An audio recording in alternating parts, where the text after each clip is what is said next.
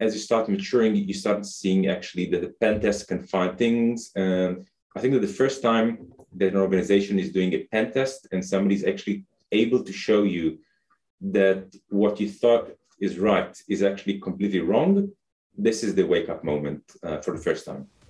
Welcome to the DevSec for Startups podcast, the show that makes security a first class citizen for small businesses. My name is Jeremy Hess, head of developer relations at The secrets management SaaS platform. This interview podcast brings security experts and practitioners together to offer practical and actionable ways for startups to implement security best practices using shift left principles without interrupting developer life cycles. Very excited to welcome our latest guest on the podcast, Neatsun Ziv. He's the co founder and CEO at Ox Security, a forward thinking startup in the product security space. Now, Neatsun, you worked at Checkpoint for many years, and I want to get a little bit more into your background and what brought you to Ox Security. Uh, but before we do that, let's get into a little bit more information, something something that the audience could could connect with. Just from your experience, uh, can you explain a little bit how product security has been done in startups uh, in the past, from your experience, what you've seen?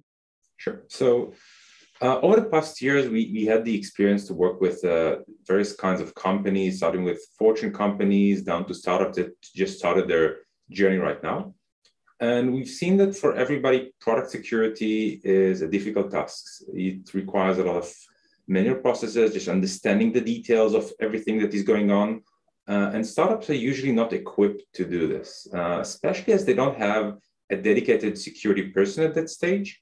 It usually uh, have a person like this when they are I would probably say somewhere around 100, maybe 200 employees. Only over there, you start getting one dedicated security person. So it's part of the engineering's work to actually do all of this. And this leaves a lot of gap when it is um, managed in an ad hoc way. And, and this is what you usually see in startups. By the way, it's not that when you scale with the size of a company, it's perfect. You start seeing other challenges, and everybody on the scale has, has those kinds of challenges. Got it. Got it.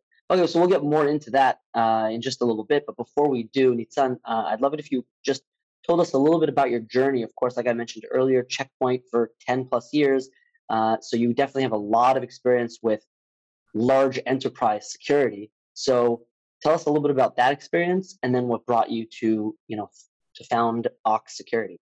Okay, so yeah, for the past 10 years, I was the vice president for cybersecurity uh, in Checkpoint. Uh, it's a, it was a huge opportunity and a great honor to uh, man this uh, position.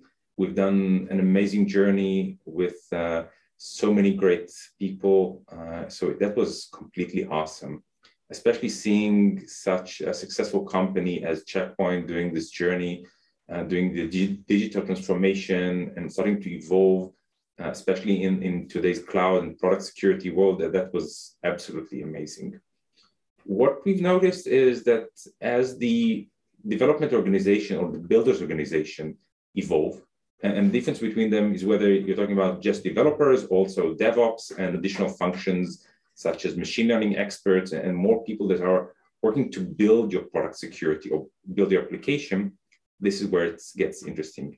So we started seeing that there are more and more places that can be a pitfall, especially with the recent um, security events such as uh, it started with uh, SolarWinds and then went to Log4j and during the way we had CodeCov, and on a weekly basis, you would find more and more of those issues.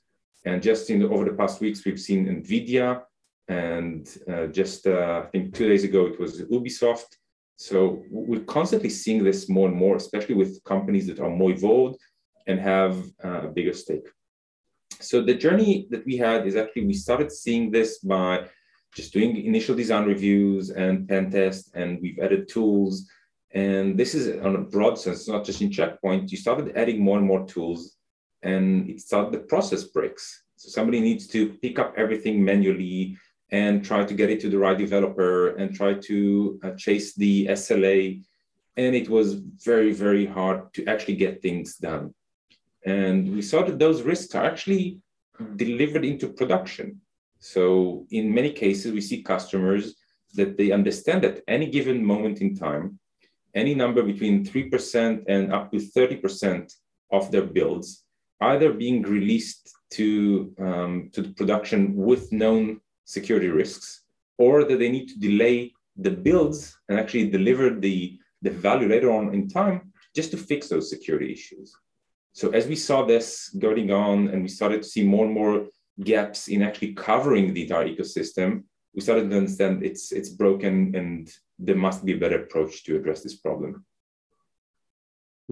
Yeah, there's always there always seem to be gaps to fill, so it's uh, it's very important that we always think forward. And uh, it seems like Ox Security is taking that challenge uh, head on. So good luck with that. And um, you know, let's let's move forward here now. Talk a little bit more uh, uh, about you know developer lifecycle uh, the development lifecycle. Um, so a question that I have here is, what do you think the typical startup SDLC looks like these days?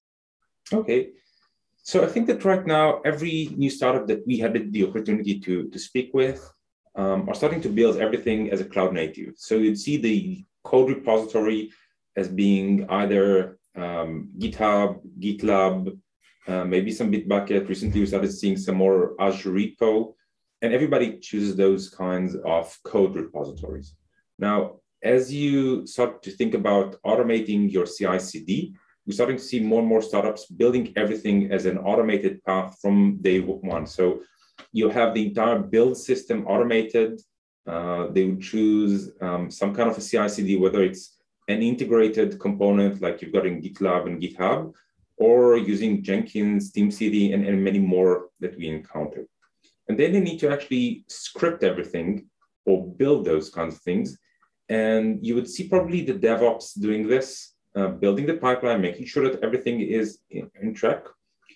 And then what we notice is that you start having a few good tens or maybe even hundreds of repositories and it becomes extremely hard just to keep track of whether you've done the right things just to automate the build themselves at that stage when you've got something already up and running maybe you've got the first tens of customers uh, you started thinking about what do I need to add to the security. So i think that right now everybody is kind of using some kind of a static code analysis or something very basic it might be an open source it might be something integrated to your environment uh, and then we started seeing software composition just to make sure that you've got the right open source. I think that most of the repositories that you would see right now have these capabilities integrated. So you're kind of getting it out of the box. You just need to tick the right cases. Um, as the organizations mature, we started to see more tools being added. We started seeing more configurations being added, more scans being added, and then you started building the value. Uh, what we've seen with a lot of customers is that the point in time that they actually have a plan or program saying this is how we're doing going to do product security is further along, meaning year five of the company, year seven of the company. And until every, then, everything is just built on ad hoc things that people connected, and hopefully the process kind of work. But um, it's not uh, it's not very a tight program, I would say. Right. So we definitely need to figure out ways to put security more in the hands of developers where they're able to, of course, without too much effort, integrate security into their life cycles. Exactly. So we would actually distinguish between two different stages. Uh, the stage where the development organization holds the security. Uh, usually it's being driven by the CTO or somebody very technical, maybe the VP of engineering um, and then there, there is a transition when there is a first dedicated person just doing this as a full-time job, and then things get more organized as a program versus, oh, we have an exposure here. I've heard a lot about this and this. Why don't we integrate this product? And then it becomes something that is not necessarily tight in the ability to actually control the entire ecosystem. Got it. So there definitely needs to be a lot of uh, communication from one stage to the next to make sure that things are are flowing seamlessly. Otherwise, you just have a drop, and then you never know what vulnerabilities you're leaving open as you move from one stage to the next. I would say it's even more than that. You don't even know what are the issues uh, that you need to fix. Just knowing them and fixing them is, is is relatively good part to be in. I mean, you already know, and then you can choose if you've got time what are the things that might do the maximum impact. But I think that in the beginning stages, it's really you don't have a good picture. Uh, everybody is kind of working under the assumption that, hey, we're still small, everybody still owns the code, the first developers are still with us. Um, so they know what they're doing. We brought in some awesome guys that definitely know. But then as you start maturing, you start seeing actually that the pen test can find things. And I think that the first time that an organization is doing a pen test and somebody's actually able to show you that what you thought is right is actually completely wrong, this is the wake up moment uh, for the first time. Wow. Yeah, for sure. So, what do you think are some of those? And we and we've talked, I think, about some of them. But what do you feel are some of the most basic product security issues that startups should be dealing with? You know, from day one. So, I would split it into different categories. Uh, I think that the first one is having the right development process. So it means making sure that you have somebody reviewing your designs. Um, so if in day number one, you're doing a design without any consideration of security, then as you scale, you're going to have a lot of different issues, just design issues. Uh, it might be authentication to the services. It might be places that your databases are exposed and, and there's no segregation between functions and no right? Thinking about microservices and how they're communicating with each other, or where do you hold your keys? So there are a lot of different issues, and we're currently helping a few organizations that started this way actually to correct themselves. But then it's it's a long investment because you need to take X amount of work and then just gradually do those changes. Um, and it's more painful to just do it after you you bake the cake. So it's something that you need to get into the dough before you you put it into the oven. Uh, so we started yes. seeing manual processes about the design and then having the pen test at the end to make sure that you've got things uh, in place, making sure that you are doing code reviews with somebody that actually has an experience doing code review and has the security consideration in place, threat modeling. So that would be the human part of it. Then you need to think about automation because security by itself is just reduction of risk, making sure that you won't get hit uh, and it's a completely statistical uh, point of view saying everybody will get hit at some point or another. So you need to think about, okay, how do I reduce this exposure uh, in the beginning? So you have automated tools like software composition and static code analysis and dynamic assessment and cloud security posture. And so you need to take a lot of things into consideration. You need to understand how you can actually do it with a startup budget. So a startup can't afford like seven hundred thousand dollars buying a huge branded uh, platform to do cloud security or uh, doing it for uh, just um, code scanning because they, they need a lot of different components. So they need to think of how do I get from point A to point B, from round A to B to C in the most secure way with the least amount of effort in terms of headcount investment and hopefully also capital investment.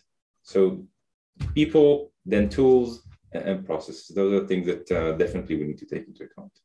And of course, we all know that at the end of the day, you know, you could have the tools and processes in place, but if the people aren't following the guidelines, that's usually kind of like the lowest common denominator of uh, of issues when it comes to you know attacks, right? I mean, you're finding a way through some sort of manual process that was done. Somebody, you know, put some code they didn't realize somewhere, or you know, put it in production, whatever it was, right?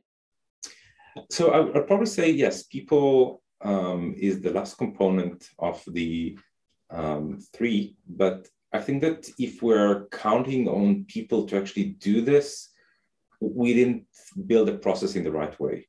Um, the reason for that is in most startups, there is a huge growth in headcount. And how would you think about doing security training? You'd probably say, yeah, when somebody boards, I'll do one day on security, maybe have some kind of a program, maybe a learning system. But then as you get to work three months down the road from that point in time, you're going to forget a lot of things. You didn't understood everything. Uh, you took some assumptions that somebody uh, that did your code before you maybe already have done, and you're not going to understand this and get into the details. So definitely counting on people to understand and follow up is extremely hard. I, I don't know a lot of places that this model actually works. Uh, this is where a guided security is always the case. So we see companies, more mature companies, um, having guilds of security champions and more security architects to help with this. But this stays usually in the theory level and the translation from theory to actual um, work. It's super complicated. I know just a few companies that are really hitting this uh, on, on the head, making sure that they can actually influence this on a daily basis. Super hard, super high investment. I think this is way for post IPO companies. It's not for startups. Yeah, definitely. So, talk take, taking that same thread uh, a little further, and you know, talking about automating as much as possible and taking that stuff out of human hands. How does uh, Ox Security, and you can give us a little bit of uh, more detail, possibly if you want, about what you do and how you do it. Um, how do you make those processes more automated to ensure the security of uh, of a product? Okay, so uh, I'll take you one step backwards. So what we see is that there is a ratio between the amount of dedicated security personnel versus builders. So the, the question is, where are you in this ratio? I think that the more mature and security oriented organization would probably have a ratio of any number between 40 developers to one product security dedicated person. In most cases, you'd probably see the ratio in the ranges of 1 to 100, maybe 1 to 200. Then you get to the place that you can't do everything right. You don't have the time to do this. You don't have the time to track it uh, I don't have the time to innovate and, and think about how do I actually automate it. So as organizations scale, you start seeing more and more developers as part of the security organization to actually automate those processes. So this is where the organization are maturing. And when you look on the, uh, I would say probably most innovative software security companies or software companies with security orientation, you would see huge amount of development just to automate internal processes what we're trying to achieve is actually getting you a platform to do product security with this automation. So you won't need to invest so much headcount and time and thinking to get this right. I think it's transformation that we've seen in other, uh, I would say, places or markets, such as the XDR and incident response and, and SOAR. Um, so we started seeing this in other fields, but product security is kind of lagging right now. And for us to do this, and from I would say probably 200 customers that we have been working with in, in some, some kind of capacity, um, they're kind of repeating this. Only about 10% out of them feel that they've got this right. But this is with huge investment, meaning some of them might have 20, 25 uh, dedicated developer as part of their security team, just automating things. And we think that there's a better way to do this from the beginning to the end, Absolutely. taking into account what should be the framework? How do we get people to actually drive the KPI of security? How do we make sure that you don't have any exposures throughout the entire process? What would be the minimum security that you say, I feel comfortable with, with this level versus the investment that I'm willing to do at this point in time? And then you can actually play with the balance saying, okay, I want to automate this. And, and these are the things that uh, Ox can help you, starting with integrating to your CI/CD, making sure that security is not something that you constantly need to ask.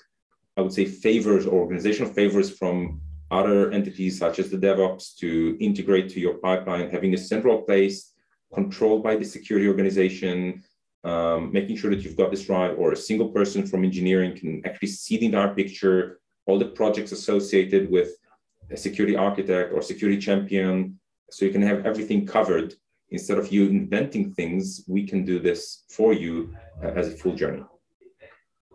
Great, absolutely, sounds good. So, uh, the, one of the questions I always like to ask security startups is, you know, do you eat your own dog food? Right? Do you implement your own product in your own processes?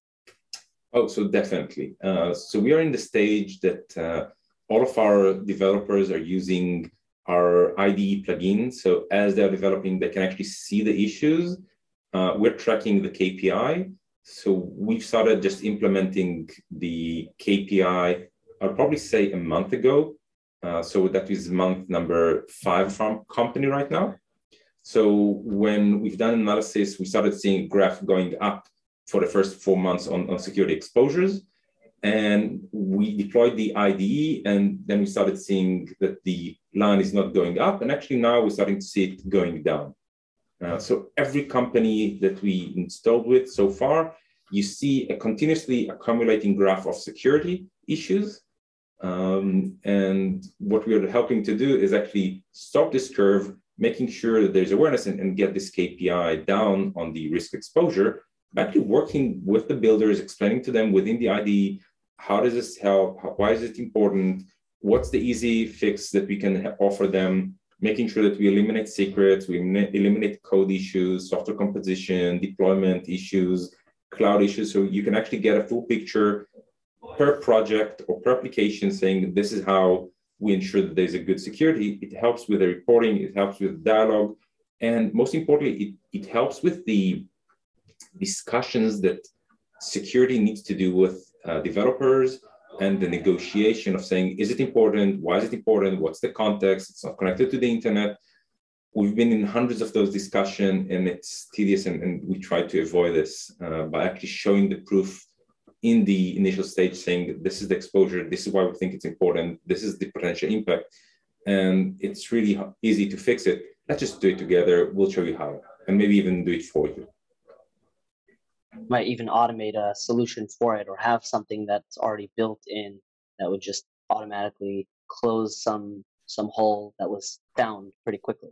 Yeah, exactly. Just making sure that the developers themselves can have uh, an easy access to the solution that will synchronize the expectations of security and the actual developers. In places that you don't have the security dedicated, we're actually providing those uh, issues or policies out of the box saying this is what we recommend as a best practice. And as you will scale, we want to make sure that we prepare you security wise towards the IPO. So you won't get to the place that you're going to have a lot of security uh, exposures.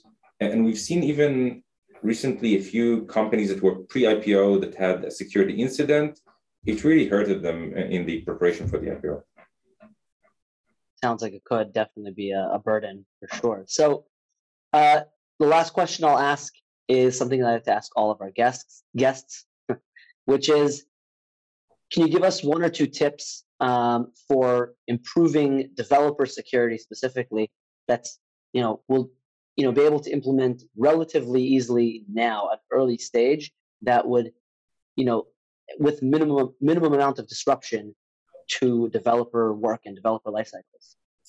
So I would probably start with uh, just thinking about security and what does it mean to you as a company. So it's not about doing this or installing a certain tool.